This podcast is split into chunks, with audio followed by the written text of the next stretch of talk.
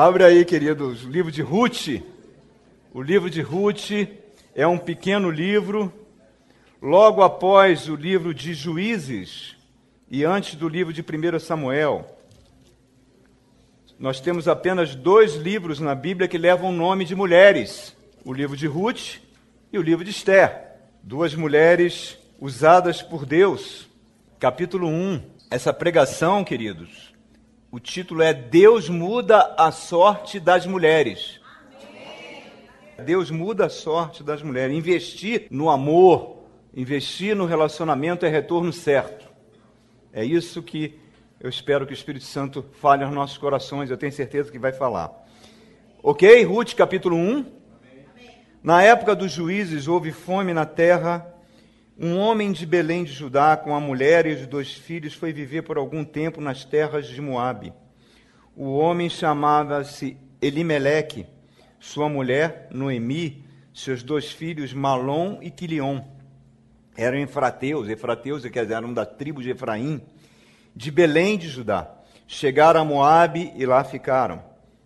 Morreu Elimeleque, marido de Noemi, e ela ficou sozinha com seus dois filhos. Eles se casaram com mulheres moabitas, uma chamada Orfa e a outra Ruth. Depois de terem morado lá por quase dez anos, morreram também Malom e Quilion, e Noemi ficou sozinha, sem os seus dois filhos e sem o seu marido. Quando Noemi soube em Moabe que o Senhor viera em auxílio do seu povo, dando-lhe alimento, decidiu voltar com as suas duas noras para a sua terra. Assim ela, com as duas noras, partiu do lugar onde tinha morado. Enquanto voltavam para a terra de Judá, disse-lhes Noemi: Vão, retornem para a casa de suas mães. Que o Senhor seja leal com vocês, como vocês foram leais com os falecidos e comigo. O Senhor conceda que cada uma de vocês encontre segurança no lar de outro marido. Então deu-lhes beijos de despedida, mas elas começaram a chorar alto e lhes disseram: Não, voltaremos com você para junto de seu povo. Disse, porém, Noemi: Voltem, voltem, minhas filhas. Por que vocês viriam comigo?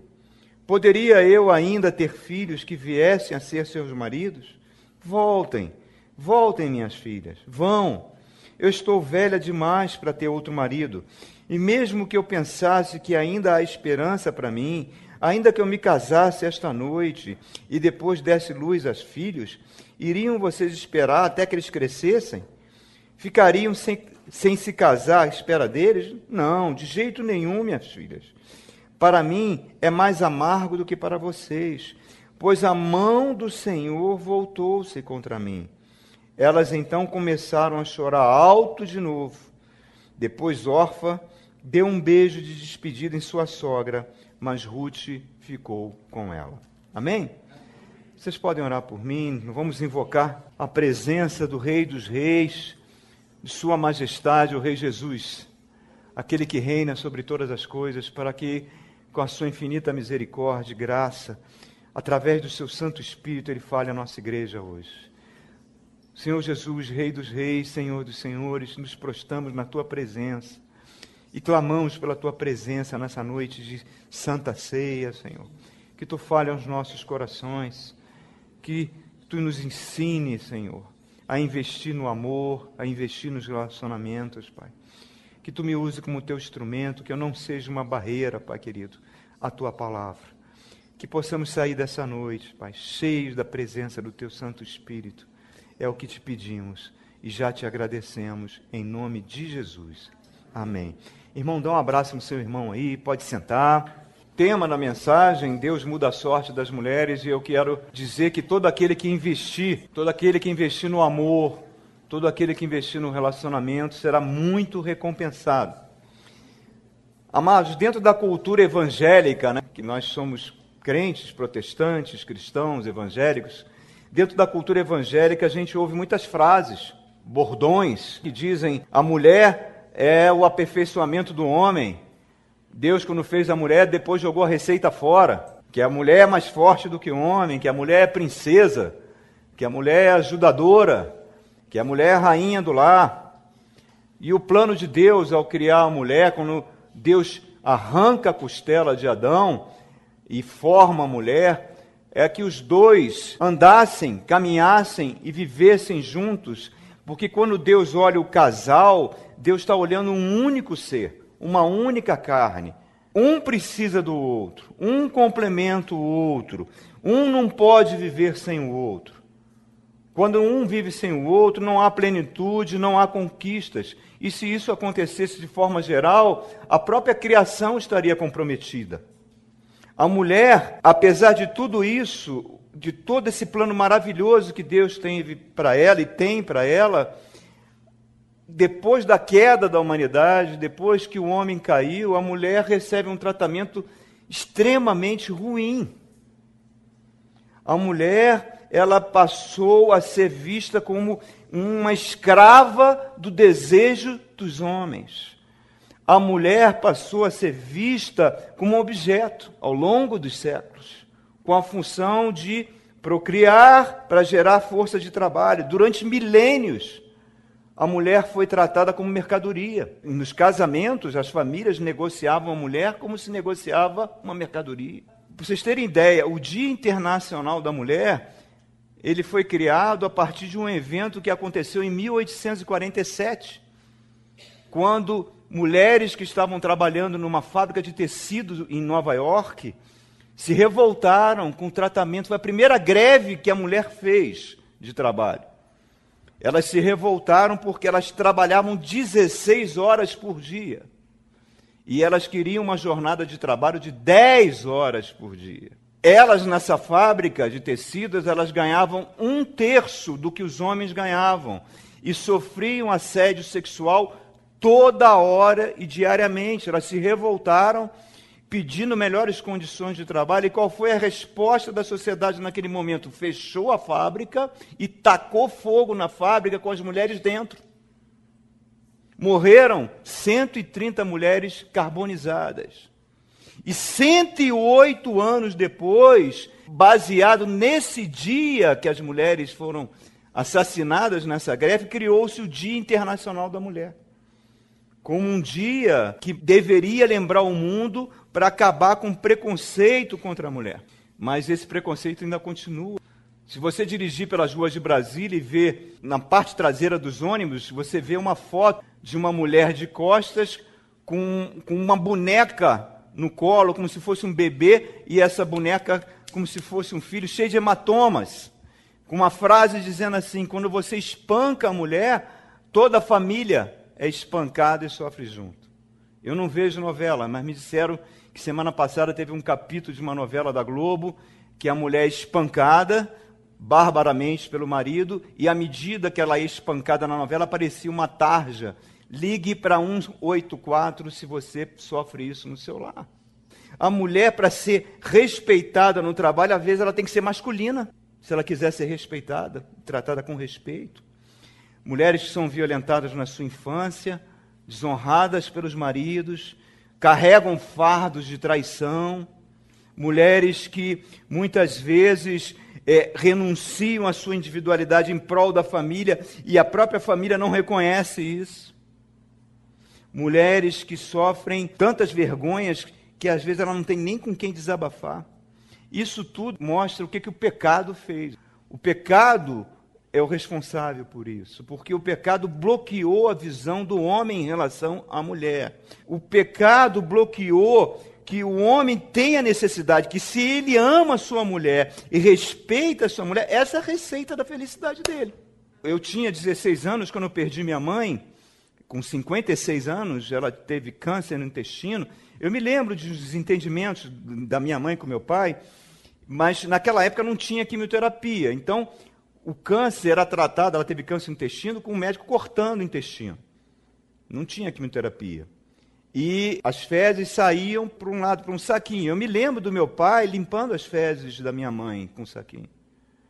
E quando ela morreu, ele batia com a cabeça na parede, de desespero, dizendo o seguinte: por que, que eu não valorizei ela quando estava viva? Será que a gente precisa perder a nossa companheira para que um dia a gente dê valor para ela?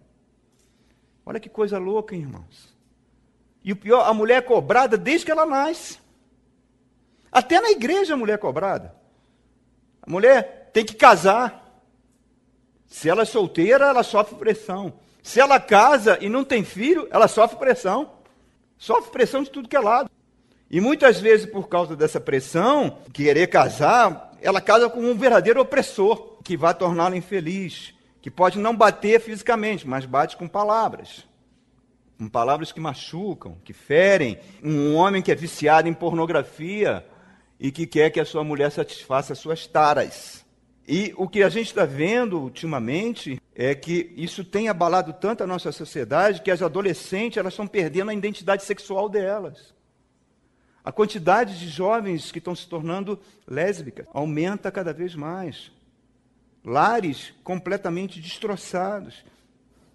Eu vi uma reportagem no UOL sobre retiro de mulheres, que a repórter do UOL foi participar de um retiro, ela descrevendo, coisa de doido que acontece ali, não quero nem comentar. Mas o que mais impressionou ela nesse retiro eram mulheres de, de 18 a 60 anos participando num fim de semana, era como elas urravam, urravam e gritavam de dor quando os problemas que elas passavam vinham à tona durante o retiro. Isso é totalmente contrário, irmãos, totalmente contrário ao projeto de Deus por exemplo, quando Deus chama Abraão e fala, Abraão, anda comigo, à medida que Abraão vai caminhando, Deus vai ensinando a Abraão a amar Sara, porque Deus vai fazer uma aliança com Sara. Sara era estéril, e uma mulher estéril naquela época era considerada maldita, porque ela tinha que gerar filhos para a prole, para o clã. E Abraão, apesar de gostar de Sara, ele, quando vai para o Egito com ela, ele tem medo de morrer caso ela receba uma cantada se ele dissesse que Sara era a mulher dele, ele poderia morrer. Então ele fala: Não, diz que você é minha irmã. E o faraó vai dar em cima de Sara e Deus chega, intervém e arrebenta com a família de Saraó e não deixa ninguém tocar em Sara, ensinando a Abraão como cuidar da sua mulher. E depois que ele, na cabeça dele, ele faz a bobagem de, de ter relações com a sua escrava Agar, o filho nasce, nasce Ismael, ele expulsa Agar Deus manda um anjo cuidar de Agar no deserto para que ela não ficasse desamparada. Mas é com Jesus, que é o Deus que encarnou num homem, que a mulher vai ser valorizada. É com o evangelho de Jesus Cristo que o próprio Deus, na pessoa de Jesus, resgata o valor da mulher. Se você vê, o tempo todo é a viúva de Naim, é a viúva das duas moedinhas. Marta e Maria, as duas irmãs, Jesus interagindo com as duas o tempo todo. Quando Jesus liberta algumas mulheres de demônios, essas mulheres ficam tão gratas que elas apoiam financeiramente o ministério de Jesus. Está lá em Lucas capítulo 8. Quando Jesus vai conversar com uma mulher samaritana que não era do povo, os discípulos ficam abismados dele estar conversando com uma mulher. E é para essa mulher que ele se revela: eu sou o Messias. Uma ex-prostituta vai ser a primeira testemunha da ressurreição de Cristo, Maria Madalena. É a mulher do fluxo de sangue, que era considerada imunda, era a mulher curvada na sinagoga, é o tempo todo Jesus resgatando as mulheres.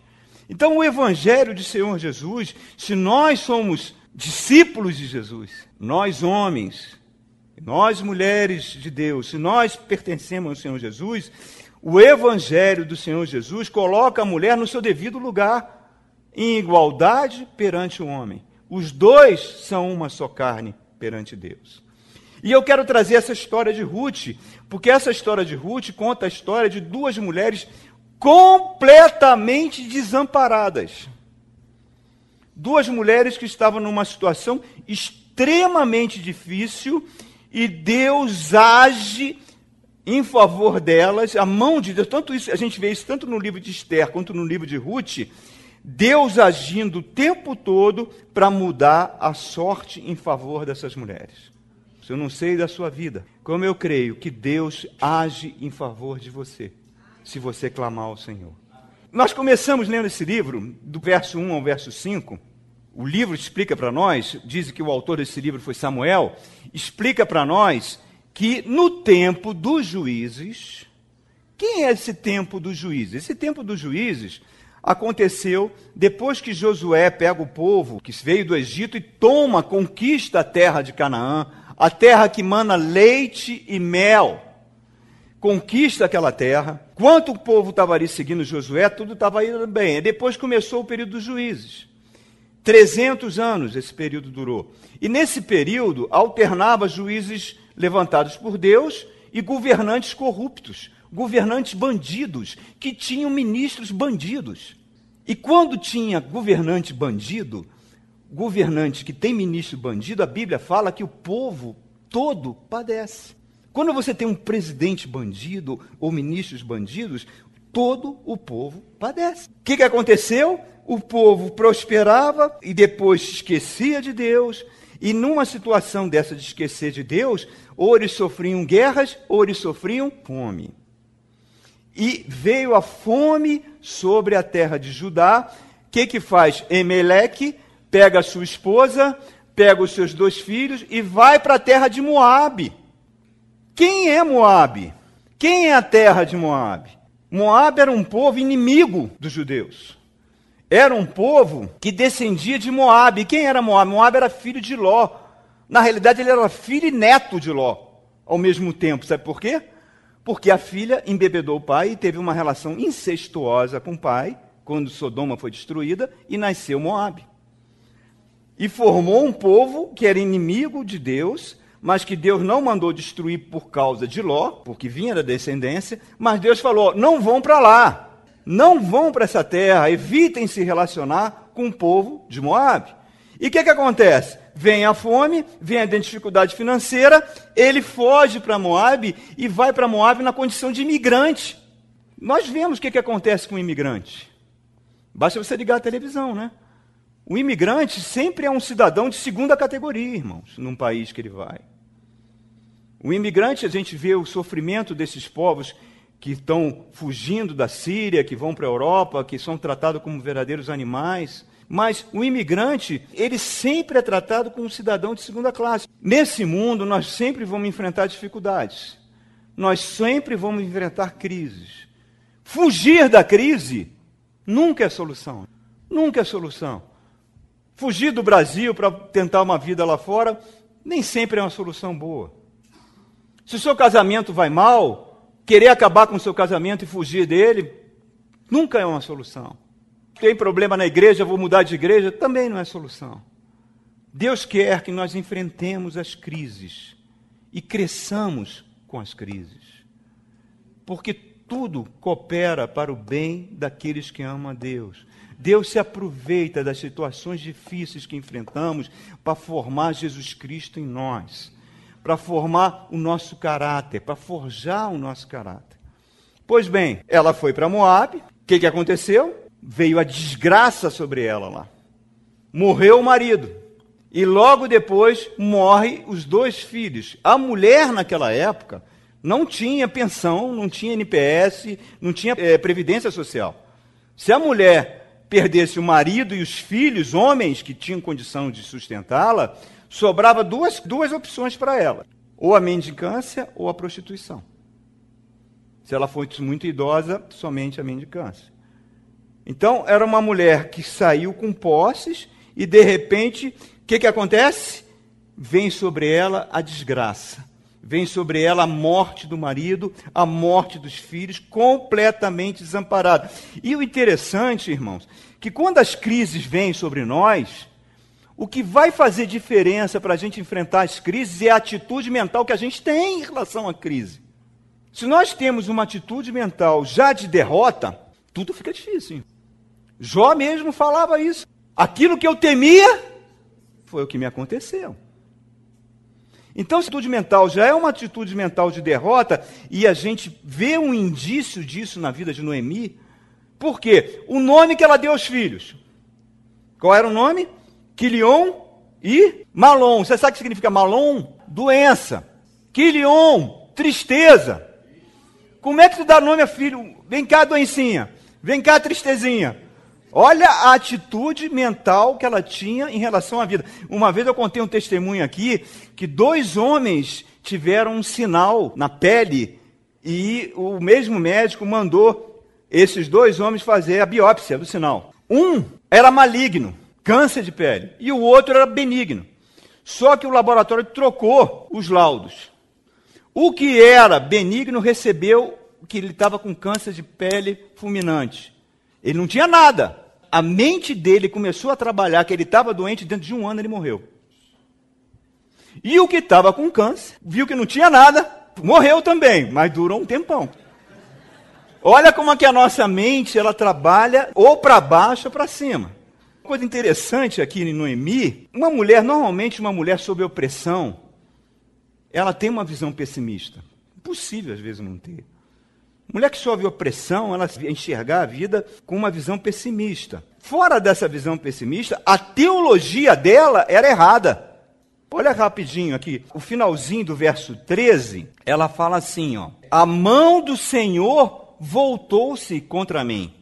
No verso 20, olha o que ela está falando. Não me chame de Noemi. Sabe o que significa Noemi? Graciosa, bonita. Quer dizer, o pai deu um nome para ela, você é graciosa, Noemi. Não, me chame de Mara. Sabe o que significa Mara? Amarga. Olha como ela estava se enxergando. Melhor que me chame de Mara, pois o Todo-Poderoso tornou a minha vida muito amarga. De mãos cheias eu parti, mas de mãos vazias o Senhor me trouxe de volta. Por que, que vocês me chamam de Noemi? O Senhor colocou-se contra mim, o Todo-Poderoso me trouxe desgraça. Deus nunca faz isso com ninguém, irmãos. Nunca. Quando a pessoa está debaixo de uma carga de sofrimento, de uma carga de dor, de uma carga onde as coisas começam a não ir certo, se a pessoa tem muita religiosidade, ela culpa Deus. Ah, não, Deus, isso esqueceu de mim, por que isso está acontecendo comigo? Tu é o culpado. Uma vez nós estávamos nos Estados Unidos, estávamos fazendo uma compra, tinha uma senhora trabalhando no caixa, e a fila estava grande, e a gente, eu comecei a puxar a conversa com ela. E toquei no assunto de Deus. Ela chegou e me falou assim: o senhor não fale de Deus para mim. Porque se esse Deus é bom, ele não teria levado meu netinho. Teologia errada, irmãos. Esquecemos que nós vivemos num mundo caído. Que esse mundo de sofrimento, de dor, não foi o mundo que Deus criou. Esse foi o mundo que o homem escolheu quando virou as costas para Deus e entregou o domínio desse mundo a Satanás. A atitude mental que eu tenho quando eu estou debaixo de uma crise vai definir tudo. Tem um, um termo que, que, a psicologia usa, que é chamado resiliência. Esse termo vem da engenharia mecânica, porque na engenharia mecânica você, quando vai criar uma peça mecânica, você submete essa peça a um corpo de provas, a tensão, a pressão, para ver se aquele aço aguenta. Se você deforma aquele aço e depois o aço consegue voltar ao normal, depois que você tira a força, ele tem muita resiliência. Então a psicologia adotou esse termo seguinte: quando a pessoa passa por muitas lutas, por muitas dores, por muitas depressões ou, ou, situações difíceis que ela vai enfrentando na vida, consegue passar por isso e voltar ao seu estado anterior, aquilo não transformou a alma dela, aquilo não levou o seu psique a ficar abalado, é uma pessoa de ótima resiliência. Quando o contrário acontece, a pessoa passa por doença, por luto, por divórcio por, e por falência financeira, o que, que você vê? Você vê suicídio, você vê depressão, você vê alcoolismo. Por quê? Porque a pessoa não consegue suportar aquela carga da vida, tem uma baixa resiliência. E qual é o segredo de viver bem? Paulo fala para a gente lá em Filipenses capítulo 4, verso 11 e 13.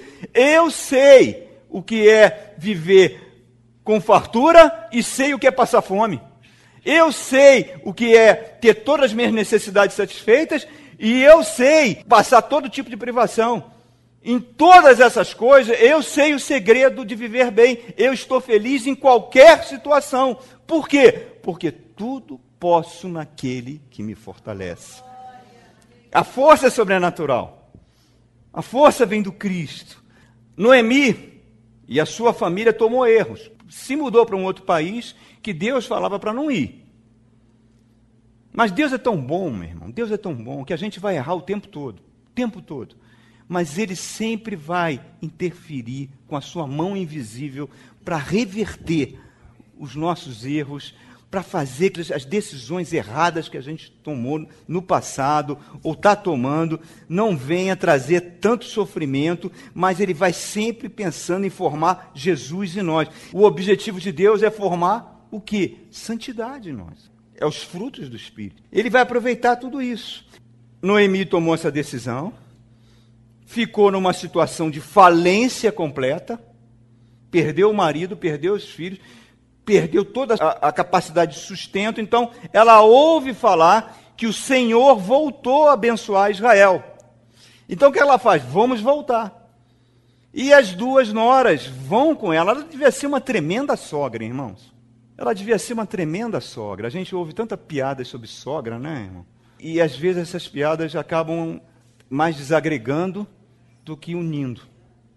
E ela aqui nessa situação, Reparem que as duas têm uma crise de choro. As duas começam a chorar, que ela fala: Olha, eu estou velhinha, a vida para mim acabou.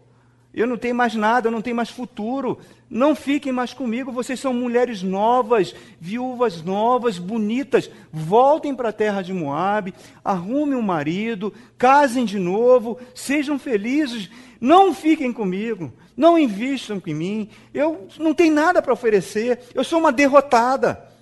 A vida me esmagou, acabou para mim. Sai fora. E aí, outra crise de choro e órfã beija ela e tchau. E volta. Sem fazer nenhum tipo de julgamento. O propósito não é esse. Mas eu, eu pegar essa característica de órfã é uma característica da fêmea.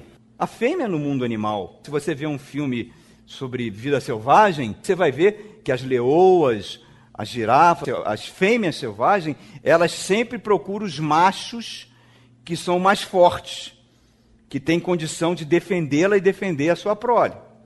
Mas isso é no mundo animal, né, irmãos? O problema é quando a gente traz isso para a vida humana. É quando você começa a enxergar na pessoa, principalmente uma mulher, enxergar aquele homem com um interesse, não, esse homem ganha bem, ele tem um bom salário, ele tem bom emprego, ele pode me dar algum tipo de segurança. E vai casar muitas vezes com uma pessoa sem amor, só pensando em interesses materiais. Daí os jogadores de futebol que sofrem esse assédio louco, mulher que casa com um político, mesmo sabendo que ele é bandido, ladrão e corrupto, mas vai dar uma boa vida, entre aspas, para ela, então ela fecha os olhos e parte para dentro. Agora, observe que Ruth não. Ruth resolve investir em Noemi. Noemi não tinha nada para oferecer para ela.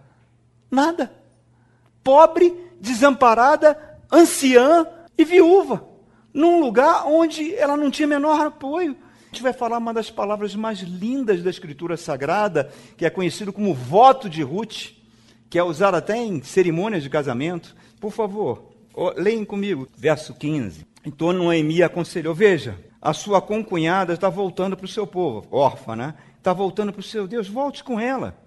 Ruth, porém, respondeu: Não, não insista comigo que te deixe e que não mais te acompanhe. Aonde você for, eu irei. Aonde você ficar, eu ficarei. O teu povo é o meu povo. Coisa linda isso. O teu Deus será o meu Deus. Onde você morrer, eu morrerei e ali serei sepultada. Que o Senhor me castigue com todo rigor, se outra coisa que não a morte me separar de ti. Misericórdia. Que coisa fantástica isso, irmão. Que fidelidade. E quando Noemi viu que Ruth estava de fato decidida a acompanhá-la, não insistiu mais. Sogra e nora. Uma amizade tão linda que era quase que uma amizade de mãe para filha. Muita mãe não consegue ter um relacionamento desse com a sua filha. Um respeito, um carinho. Ela não tem nada para oferecer. Ela vai semear. Ela vai semear em Noemi. O apóstolo Paulo fala em Gálatas capítulo 6 e 7, que fala assim, ó, de Deus não se zomba. Aquilo que o homem semear, ele vai colher. Para o bem ou para o mal. Ela resolveu semear nela ela não tem nada para me oferecer, ela não tem como sustentar. Aos olhos do mundo, ela estaria perdendo o tempo dela, se unindo a uma pessoa perdedora, fracassada. Ela fala: Não, onde você morrer, eu vou morrer junto. O teu Deus é o meu Deus. O teu povo é o meu povo. vamos voltar juntos, estamos juntos, sempre juntos. Olha que virtude que essa mulher tem, ela vai semeando. E quando ela semeia, irmãos, quando você semeia para o amor, quando você semeia para o relacionamento, Deus nunca, nunca fica de braços cruzados. Deus vai agir. E quando você entra nesse capítulo 2, nós vamos ler um trecho agora dele, você vai ver essa lei espiritual, a lei da semeadura entrando em ação. Repare só, olha o verso 1 a 3, capítulo 2. Noemi tinha um parente por parte do marido, um homem rico e influente, pertencia ao clã de Emelec e chamava-se Boaz. Ruth, a Moabita, disse a Noemi: Vou recolher espigas no campo daquele que me permitir. Vá, minha filha, respondeu Noemi. Então ela foi e começou a recolher espigas atrás dos ceifeiros. Casualmente entrou justo na parte da plantação que pertencia a Boaz, que era do clã de Emelec. Ruth chegou para Noemi e falou: Noemi, a gente tem que comer alguma coisa. Nós temos que botar comida na mesa. Eu vou à luta. Eu vou trabalhar. Mas onde que a gente vai encontrar emprego? Onde que a gente vai trabalhar? E aí ela vai se beneficiar de uma lei que Deus instituiu desde o tempo de Moisés, a lei dos respigos. O que, que era a lei dos respigos?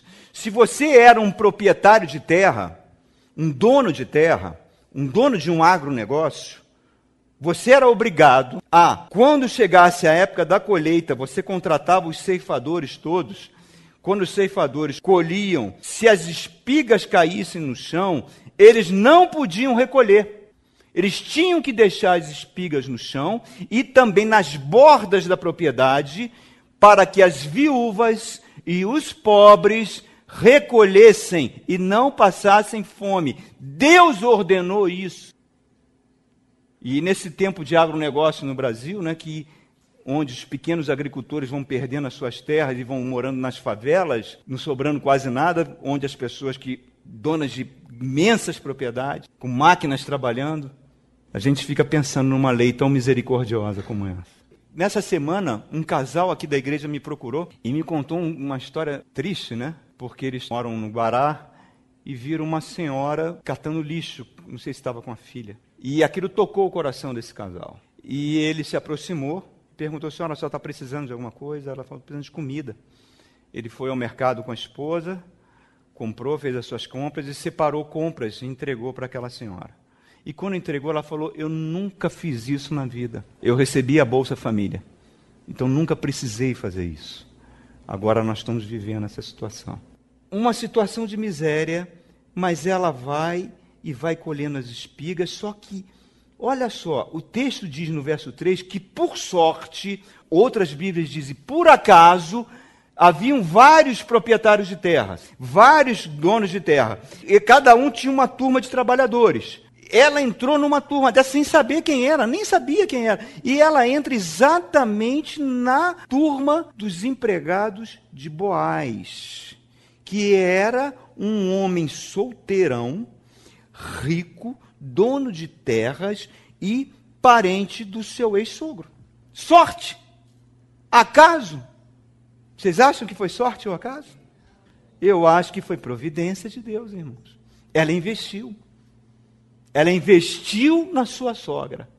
E Deus está dando a retribuição. Não sabia de nada. Quando ela se viu, ela estava junto da propriedade de Boaz. Deus sempre vai mudar a sorte das mulheres que agem dessa forma, irmão. Sempre. Sempre Deus vai agir em favor da mulher. Eu estava fazendo o doutorado na UNB o meu orientador tinha uma, uma orientanda que fazia o mestrado. Ela era uma ótima aluna, mas de repente a mãe dela era muito ativa, tinha sido funcionária pública, mas a mãe dela se aposentou e rapidamente contraiu Alzheimer, e num grau muito forte. Então ela teve que abandonar o mestrado. Ela abandonou o mestrado para cuidar da mãe. E cuidou da mãe alguns três ou quatro anos, a mãe veio a falecer. Ela perdeu o mestrado, que não tinha mais como recuperar ela estava desempregada, não teve tempo para estudar, só deu uma linha, mas pintou um concurso para o Senado, ela tentou, passou. Aos olhos humanos, não, foi sorte. Eu acho que não. Ela investiu, ela investiu no amor ao cuidar da sua mãe. E Deus honrou, e Deus honra, e Deus honra. como honrou Ruth. E esse capítulo 2 é uma aula de sedução, de como um homem tem que conquistar uma mulher. Se um homem quiser conquistar uma mulher, leia e aprenda com Boaz. Ele dá uma aula. Ele dá uma aula. Homens, vamos aprender. Homens solteiros. E os homens casados a reconquistar suas esposas, viu? Também para mim, tá? Verso 4 a 7. Ela entra no campo de Boaz. Naquele exato momento, olha como a Bíblia é bem clara. Naquele momento que ela entrou no campo, Boaz chegou de Belém e saudou os cefeiros. O Senhor esteja com vocês. Os cefeiros responderam: O Senhor te abençoe. Perguntou Boaz ao capataz dos cefeiros: A quem pertence aquela moça? Porque uma mulher naquela época tinha que pertencer a alguém, era propriedade de alguém. A quem pertence aquela moça? O capataz respondeu: É uma moabita que voltou de Moabe com Noemi. Ela me pediu que a deixasse recolher e juntar espigas entre os feixes após os ceifeiros. Ela chegou cedo e está de pé até agora. Quer dizer, ela tá, não parou de trabalhar. Só se sentou um pouco no abrigo. Repare, nesse tempo de escassez de homens, esse homem dá uma lição. Olha só, ele chega, primeira coisa, ele olhou para aquela mulher, gostou. Ah, essa mulher é bonita. Gostou. Quem é? Quem é? É casada? Está desimpedida? Cadê o telefone dela? Me fale. Ele começa a levantar informações. Começa a levantar informações. Chama os capatazes, vem cá, me diz, quem é aquela moça ali? Tem o telefone dela? Primeira coisa que um homem deve fazer uma, quando ele vê uma mulher bonita é levantar informações, e uma mulher também. Muitos casamentos fracassados poderiam ter sido evitados se fizesse um levantamento prévio da figurinha com quem você vai casar. Como é que ele trata o pai? Como é que ela trata a mãe? Como é que ele é em casa? Ah, pastor, eu gostei dele. Ele só tem um probleminha. Ele, quando fica nervoso, ele grita muito, ele dá soco na mesa. Eu falei, ô oh, filha, ele vai piorar depois de casar. E grande chance desse soco na mesa ser em você. Levante as informações, irmãos. Ele levantou. Quem é? A fama dela chega primeiro. A fama dela a ficha dela, não, ela é aquela moabita, aquela estrangeira que abriu mão da sua terra, dos seus pais, de todos os seus bens, para seguir Noemi, pobre, miserável, e veio pedir emprego aqui, ó. Tá desde de manhã em pé, colhendo espigas. A fama dela chegou primeiro. E Boaz vai entrar no terceiro passo de conquista da mulher. Ele vai exaltar as virtudes interiores dela vai convidar para jantar. No verso 6 e 7, ele diz que ela chegou por cefeiros e falou: Deixa eu colher aqui. Diz que ela chegou com humildade, chegou com mansidão, um direito que era dela. Um direito dado por Deus, que ela podia colher as espigas, mas ela não chega reivindicando o seu direito. Ela não chega, Deus mandou e eu vou colher espigas. Não, ela chega com humildade, com mansidão. Que coisa incrível, irmãos. Trabalhadora, quando a mulher, irmãos, não joguem sapato em mim agora, por favor. Quando a mulher começa a ter voz de comando dentro da sua casa, é uma desgraça, meu. Quando a mulher se torna matriarca da família, é uma desgraça. Porque ela é ajudadora do marido. Mulher que começa a gritar e mandar e desmandar dentro de casa, nunca acaba bem.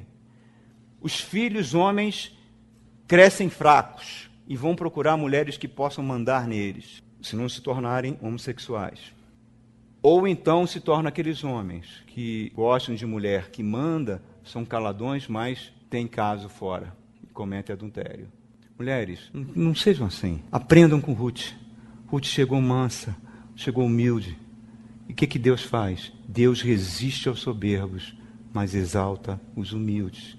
E ela vai ser exaltada. Agora, repare o seguinte: terceira fase da conquista. Boaz ouviu, pegou a ficha dela e vai a ela exaltar a beleza interior. Ela era bonita, mas ele vai falar da beleza interior. Olha só o verso 8 a 18. Vamos ler. Olha que coisa bonita.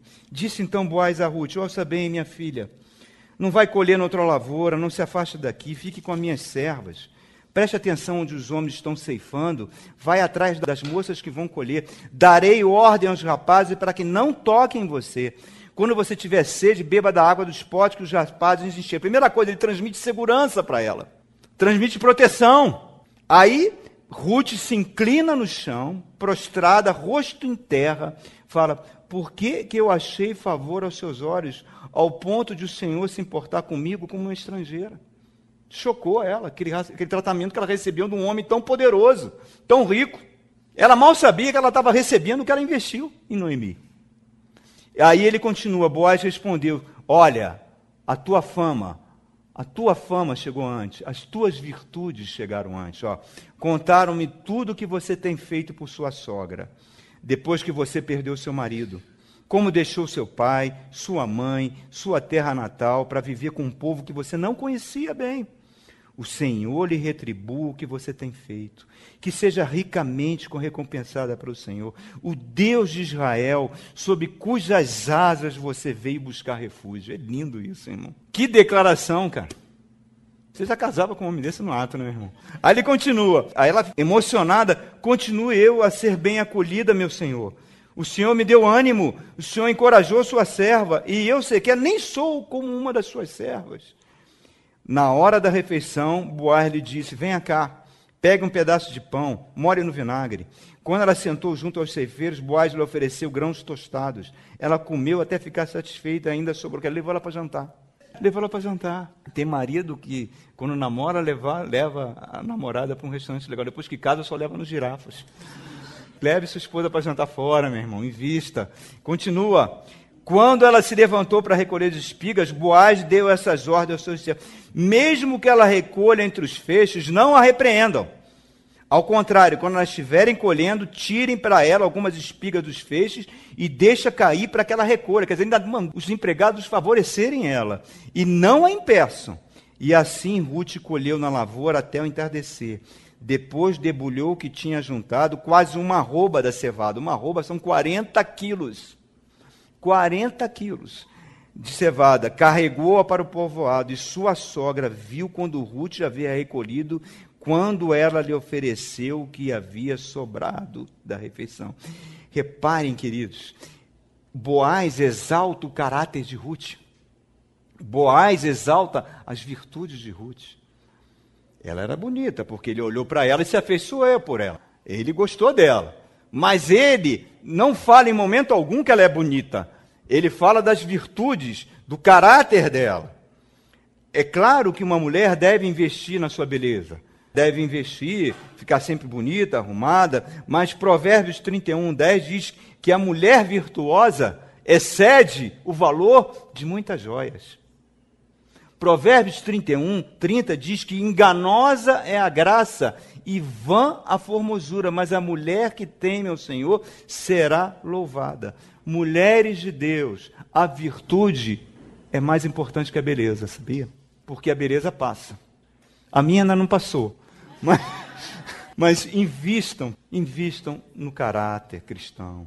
Invistam na palavra de Deus. Permitam que o Senhor transforme a sua natureza, irmãs.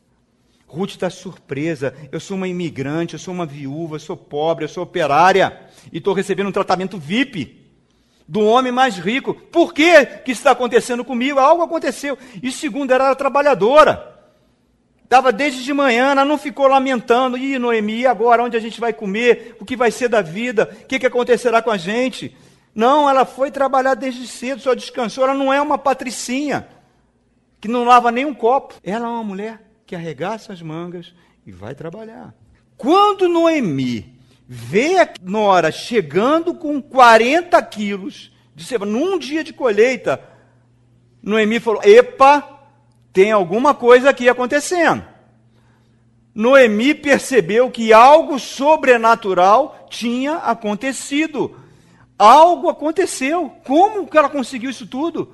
A mão de Deus está favorecendo ela. Noemi era uma mulher que, apesar de ter uma visão pessimista, ela reconhecia quando Deus interferia. Olha o que ela vai dizer no verso 18 a 23. Ela fala assim: A sogra perguntou no verso 19: Onde que você colheu hoje? Onde você trabalhou? Bendito seja aquele que se importou com você. Então Ruth contou à sogra com quem tinha trabalhado. O nome do homem com quem trabalhei hoje é Boaz. E Noemi exclama: Seja ele abençoado pelo Senhor, que ele não deixa de ser leal e bondoso com os vivos e com os mortos. E acrescentou: Esse homem é nosso parente, esse homem é nosso resgatador. O que, que é isso? O que, que era um resgatador? É a lei do levirato. Deus instituiu uma lei que é o seguinte: se um homem casasse com uma mulher, se esse homem morresse e não contraísse filhos, o parente mais próximo tinha que casar com a mulher gerar filhos com essa mulher, e os filhos seriam do marido que faleceu. E os filhos teriam direito à herança que ele tinha. Ele perdia parte da sua herança para os filhos que não eram dele, para que a, o nome do falecido continuasse perpetuamente em Israel. Se ele não quisesse, ele tinha que tirar a sandália e jogar na cabeça da viúva. Olha só, irmão, olha como a mulher era tratada. Não quero casar com você. Jogava, dava uma sandalhada na cabeça dela. Olha o tratamento da mulher. Essa era a lei do levirato. Essa era a lei do levirato. E o resgatador, Boaz, vai fazer isso. Noemi percebe, esse camarada é resgatador, né? Ele é resgatador. E outra coisa, Noemi é mulher vivida. Esse cara está com os olhos em cima de você. Esse cara tá afim de você, o, o Ruth. Ô, ô, ô, acorda, minha filha. Esse camarada deixa de ser panga. Esse cara tá te olhando. Não é normal um homem fazer isso que ele fez com você. Continue trabalhando lá no campo dele. Não vá embora, não. Não procure outro campo. Fique debaixo da proteção dele. E aí acaba esse capítulo 2. Agora observem, queridos. Como Ruth investiu em Noemi, Deus vai usar Noemi como boca dele. Vai usar a experiência. Reparem aí, capítulo 3. Certo dia, Noemi, sua sogra, falou: Olha, minha filha, você tem que procurar um lar seguro para sua felicidade. Boaz, senhor das servas com quem você esteve, é nosso parente próximo. Esta noite ele vai estar limpando cevada na eira. Lave-se, perfume-se, vista a sua melhor roupa que você trouxe lá de Moab, aquele vestidinho que você guardou lá de Moab, ponha ele, desça a eira, mas não deixe que ele perceba que você está olhando, porque o homem não gosta com mulher oferecida. Fica só observando ele, onde ele está vendo. Vai seguindo ele com o olhar. Põe o radar em cima dele e não desvia o olhar. Fica observando. Ele vai beber ele vai ficar alegrinho, porque ao final da colheita os homens começam a beber, ele vai ficar bebum. Veja onde ele vai tombar. E aonde ele tombar, olha que conselho sábio. Aonde ele tombar, você vai fazer o seguinte: você vai, é isso que eu estou lendo aqui o capítulo, tá? Depois você pode ler. Você vai chegar de mansinho e vai deitar aos pés dele, porque ele é o nosso resgatador. Aí Ruth ouviu todos aqueles conselhos. Farei tudo o que você falou. E acontece exatamente isso. Primeira coisa que Noemi fala para ela, que é uma coisa muito bonita, minha filha, eu quero um lar para você. Eu quero uma família para você. Isso é importantíssimo, irmão. Porque toda vez que se você botar o seu sucesso profissional, o seu sucesso financeiro acima da sua família, você será um infeliz. Pessoas que são viciadas em trabalho ou outros vícios qualquer, que venham comprometer a família, nenhum sucesso financeiro, profissional, pode estar acima do sacrifício da sua família. Se você tem um vício qualquer, vício de bebida, qualquer outra coisa, ou você bebe, ah, eu bebo socialmente, cuidado que um dia seus filhos poderão ser viciados em bebida, olhando seu exemplo. Acontece muito isso. Repare o seguinte: ela bota o melhor vestido, se perfuma, vestida para matar e vai olhar. Fica esperando o varão ali, ó. E o varão bebendo. Olho nele. Não deixa ele perceber. Aí ele vai ficando alegrinho, vai bebendo e tomba. E cai. Aí ela, de mansinha, veio. Aí o que, que acontece? Ele acorda. No meio da madrugada. Boaz acordou. Verso 7. Quando terminou de comer e beber, ficou alegre, foi deitar-se perto do monte. Ruth aproximou sem ser notada, descobriu os pés dele e deitou-se. No meio da noite, o homem acordou de repente. Ele se virou, se assustou-se ao ver uma mulher deitada aos seus pés. Quem é você? Perguntou ele. Sou sua serva Ruth. Estenda sua capa sobre sua serva, pois o Senhor é resgatador. Ainda um detalhe desse investimento que ela fez no Noemi. Sempre que você semeia em pessoas, sempre que você semeia na amizade, você tem retorno, irmãos. Sempre. Quando sempre que você é generoso, Deus te retribui. Irmãos, eu me lembro, irmão, eu trabalhava na agência espacial brasileira e tinha uma pessoa que, que trabalhava no gabinete do, do, diretor e eu era superior dele hierarquicamente lá na, na função que eu exercia, mas eu tinha antipatia dele. Eu notava que ele tudo ele botava areia nas coisas que eu falava, nos processos, de graça. Aí eu fui para a Rússia numa missão e eu estava andando lá numa cidade da Rússia, entrei numa loja e vi uma caixa de chocolates. E o Espírito falou comigo: compra essa caixa e dá para o fulano. Uma caixa de chocolate grande. Eu comprei aquela caixa, embrulhei, e quando eu voltei, eu entreguei a ele. Estava andando lá na Rússia, você não repara, não, é só uma lembrancinha. Aí ele ficou com o olho cheio, mas cara, você se lembrou de mim? Meu irmão, depois desses gestos, os últimos dois anos que eu passei na agência, eu tive o cara mais fiel e que me ajudou em várias coisas, porque eu investi na amizade. A igreja é um ótimo lugar para você investir em amigos, irmão. Nós não podemos viver sem amigos. Nós não podemos viver sozinhos. Brasília já é uma cidade que torna as pessoas sozinhas, solitárias. A igreja é um lugar onde a gente investe em amigo. Quando a gente faz um evento desse, como nós estamos querendo fazer, esse, esse grande festa do, do batismo das águas, é para quê? Para que você venha, para que haja comunhão, para que a gente se conheça. Porque não tem melhor pessoa para você investir do que o povo de Deus. Reparem, queridos, ele continua falando. Ele leva aquele susto, aquela mulher bonita, deitada aos pés dele, aí ele vai falar assim, verso 10 o Senhor abençoe, minha filha. Esse seu gesto de bondade é maior que o primeiro, pois você poderia ir até ido atrás dos mais jovens, ricos ou pobres. Quer dizer, ele era um homem, por essa palavra, mais velho do que ela. Agora, minha filha, não tenha medo, farei por você tudo o que você me pedir. Todos os meus concidadãos sabem que você é uma mulher virtuosa. É verdade que eu sou resgatador, mas há um outro parente mais próximo do que eu. Passe a noite aqui, de manhã veremos. Se ele quiser resgatá-la, muito bem, que resgate. Se não quiser, juro pelo nome do Senhor que eu a resgatarei. Deite-se aqui até de manhã. Ela ficou deitada aos pés dele até de manhã, mas levantou-se antes de clarear para não ser reconhecida. Boaz pensou: ninguém deve saber que ela esteve na eira. Por isso disse: Traga-me o manto que você está usando e segure-o. Ela o segurou e o homem despejou nele seis medidas de cevada, colocou sobre o ombro dela e depois ele voltou para a cidade. Quando Ruth voltou, a sua sogra lhe perguntou: Ponto, para aqui, olha só, irmãos, olha que coisa bonita.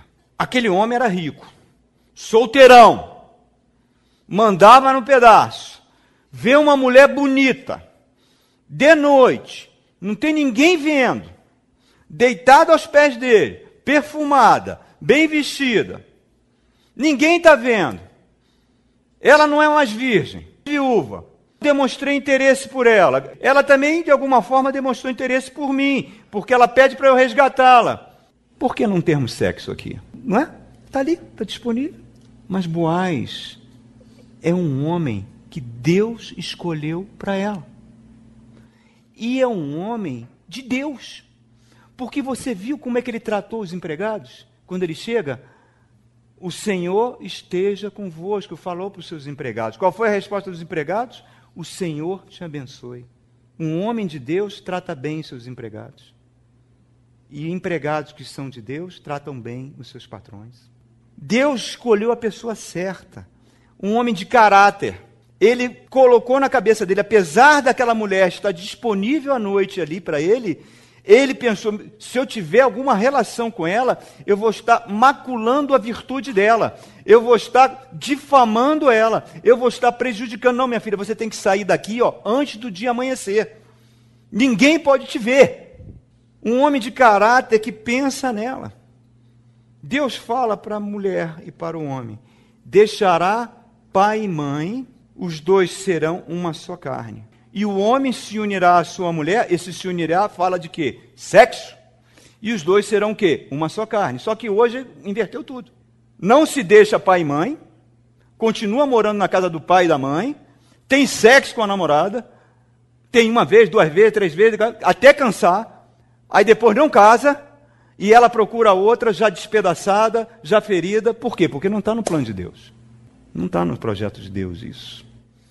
Agora, repare, ele quer fazer tudo correto, ele está apaixonado por ela. Ele quer resgatar ela, mas tem um camarada na frente, ele não pode bypassá-lo. Ele falou: tem um outro resgatador que é um parente mais próximo. Se ele não quiser, vamos fazer. Quando ela chega em casa, ela conta para Noemi tudinho. Noemi já está no portão. Ela está esperando ela. Cadê essa mulher?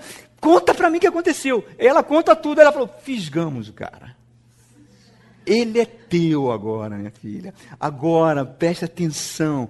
Olha aqui, a amizade, o companheirismo, a cumplicidade da sogra com a nora. Esse carinho que tem uma pela outra, irmãos. Deus usando ela com a sua sabedoria. Porque Ruth, se não fossem os conselhos dela, Ruth não teria feito isso que, que Ruth fez? Ruth era virtuosa, mas se ela fosse esperar o varão cair do céu para ela, no colo dela, ela ia ficar esperando. Noemi falou: você tem que ir à luta, você tem que ir atrás do teu varão. Mas tem que ter uma maneira de ir que seja uma maneira inteligente. Você vai atrás do varão com virtude, mas com ousadia ao mesmo tempo. Você tem que ser ousada, mas virtuosa. Você não tem que ficar olhando para ele, mas deita no pé dele. Então, ela conseguiu combinar esses dois elementos sem ser vulgar, sem dar a parecer que ela estava nessa situação. E Boaz, então, querido, quando ele fala esse relatório, a gente entra no capítulo 4. E Boaz vai resgatá-la. Eu não vou ler todos os versos, mas eu vou só contar a história. Boaz chega na porta da cidade, que na porta da cidade de Israel se reuniu o tribunal de pequenas causas reúne dez anciãos e ficam ali reunidos e vem o resgatador, aquele que tinha direito. E ele fala: Olha, meu filho, aqui estão as dez testemunhas. Eu quero dizer para você que Noemi, sua parente, é você é o resgatador por direito. Se você não quiser, eu vou resgatá-lo. Noemi tem algumas terras, ainda que sobraram, e você pode resgatá-las para você. Ele, opa, legal, eu quero. Eu quero, é minha. Tudo bem, mas você vai ter que casar com a viúva, com Noemi. Aí o camarada, hum, não, então estou fora, que fica para você. Boaz é inteligente. Boaz chega e fala assim, ó, me dá a tua sandália. A sandália que ele podia jogar na Noemi.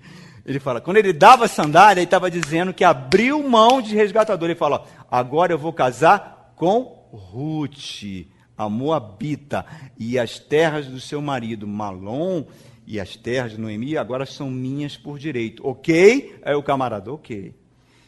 Boaz é um tipo de Cristo. Nós somos um tipo de gentia. Nós não somos judeus, não é? E nós, Jesus casou conosco. Jesus nos resgatou com seu sangue. Ele é um tipo. Agora, observem, querido, que a coisa linda nisso tudo aí Olha aqui que no verso 11, aqueles anciãos falam, os líderes de todos que estavam na porta confirmaram, somos testemunha. Faça o Senhor com essa mulher que está entrando em sua família, como fez com Raquel e Lia, que juntas formaram as tribos de Israel. Seja você poderoso em Efrata e ganhe fama em Belém e com os filhos que o Senhor lhe conceder dessa jovem, seja a tua família como a de Perez, que Tamar deu a. Agora observem, amor. Observem, queridos irmãos, querida igreja, o que que o investimento que ela fez em Noemi rendeu para Ruth. Observe, Boaz casou-se com Ruth e ela se tornou sua mulher. Boaz a possuiu e o Senhor concedeu que ela engravidasse dele e desse à luz um filho. Apenas uma observação. Antes da gente continuar, não é a conclusão, mas veio aqui um estalo, tá, irmãos? Um estalo. Ele respeitou ela, correto? Ele não tocou nela, correto? Se você um dia namorar alguém, o homem, devido aos hormônios, devido à sua função, ele sempre vai tentar uma coisa com a mulher. Sempre. Do homem isso. A mulher é que cabe colocar os limites. Agora, se ele não tenta nunca e fala, estou te respeitando, cuidado, viu? Ele pode não ser cegado. Cuidado. Então vamos saber frear esse negócio direitinho. Mas. veio, veio, irmão, veio, veio. Fluiu, fluiu, tá? Agora olha só, queridos. No verso 14, o que que as mulheres disseram para Noemi? Louvado seja o Senhor, que hoje não a deixou sem resgatador, que, que o seu nome seja celebrado em Israel. O menino lhe dará uma nova vida e a sustentará na velhice, pois é filho da sua nora, que a ama e que é melhor do que sete filhos. Olha que coisa linda as mulheres da cidade estão falando para Noemi com relação a Ruth. Noemi pôs o menino no colo e passou a cuidar dele. Que coisa linda! A avó cuidando do netinho. E a mãe não fica com ciúmes. Que tem mãe que fica com ciúme, não deixa ninguém pegar na criança. Absurdo, meu irmão. Deixa a sua sogra, a sua mãe pegar no seu filho, pegar no colo. Não fica com esses paranoia, não, queridos. Deixa a criança ser saudável, receber o amor da família toda. Sabe quem foi o filho de Ruth? Obed. Sabe quem foi Obed? O pai de Jessé. E sabe quem foi o filho de Jessé? O rei Davi. Ruth é bisavó do rei Davi. E quem é o filho de Davi? Jesus. Jesus, o filho de Davi. Uma moabita, uma estrangeira, uma imigrante na linhagem do Messias. E tem outras mulheres na linhagem do Messias. Tem outras mulheres. Tem Tamar, a mãe de Perez. Quem era Tamar? Foi uma adúltera. Tem outras mulheres na linhagem do Messias. Tem Raabe, que foi uma ex-prostituta. Tem Betseba. Mulheres que começaram errado na vida, mas que Deus reverteu a história e glorificou essas mulheres. Olha que coisa linda, irmãos. Olha que coisa linda. E, e mulheres de Deus, eu vou concluir essa mensagem dizendo para vocês: busquem a Deus. A Bíblia não é um livro de história, a Bíblia não, não é um livro de autoajuda. Tem muitos livros de autoajuda, a Bíblia não é isso. A Bíblia não é um livro de sucesso, tem Bíblia para empresários. Não rasga esse negócio, irmãos. A Bíblia é um livro de relacionamento com Deus com Deus. E hoje você, mulher cristã, você está numa situação melhor do que Ruth. Porque o Espírito de Deus, o Espírito do Rei dos Reis, habita em você. Você pode ter acesso ao trono de Deus. Jesus fala: aquele que vê a mim, vê o Pai. Ninguém vai ao Pai a não ser através de mim. Deus pode reescrever, independente da desgraça que você esteja vivendo ou viveu, Deus pode reescrever a sua história, irmã. Deus reescreveu a história dessas mulheres. Estão na Bíblia para mostrar que Deus é que tem a palavra final na sua vida. É Ele que muda as nossas histórias. Deus é maior que as nossas perdas, irmãos. É Deus que faz a diferença. Agora, queridos, invistam. Invistam Invistam no amor, invistam naquilo que é precioso, na amizade, no caráter. Invistam, mulheres de Deus, num caráter manso e tranquilo. O apóstolo Pedro fala: mulheres, seguiam o exemplo de Sara e tenham um caráter manso e tranquilo, porque isso tem grande valor diante de Deus. Deus muda a sorte das mulheres. O mundo pode oprimir, o mundo pode tratar a mulher como objeto e coisas terríveis, mas Deus ama as mulheres. Deus é apaixonado. Se você olhar o ministério de Jesus, é o tempo todo ele favorecendo as mulheres, resgatando as mulheres. A aliança que Deus tem com as mulheres é que garante a sobrevivência. Os homens são meros coadjuvantes, irmãos. Isso é uma verdade. E que vocês valorizem o que vocês têm. Que a graça do nosso Senhor Jesus Cristo, o amor de Deus Pai e a presença, a consolação do Espírito Santo de Deus esteja sobre todos nós. Uma semana maravilhosa, meu irmão. Vá em paz, Deus te abençoe. Deus é bom.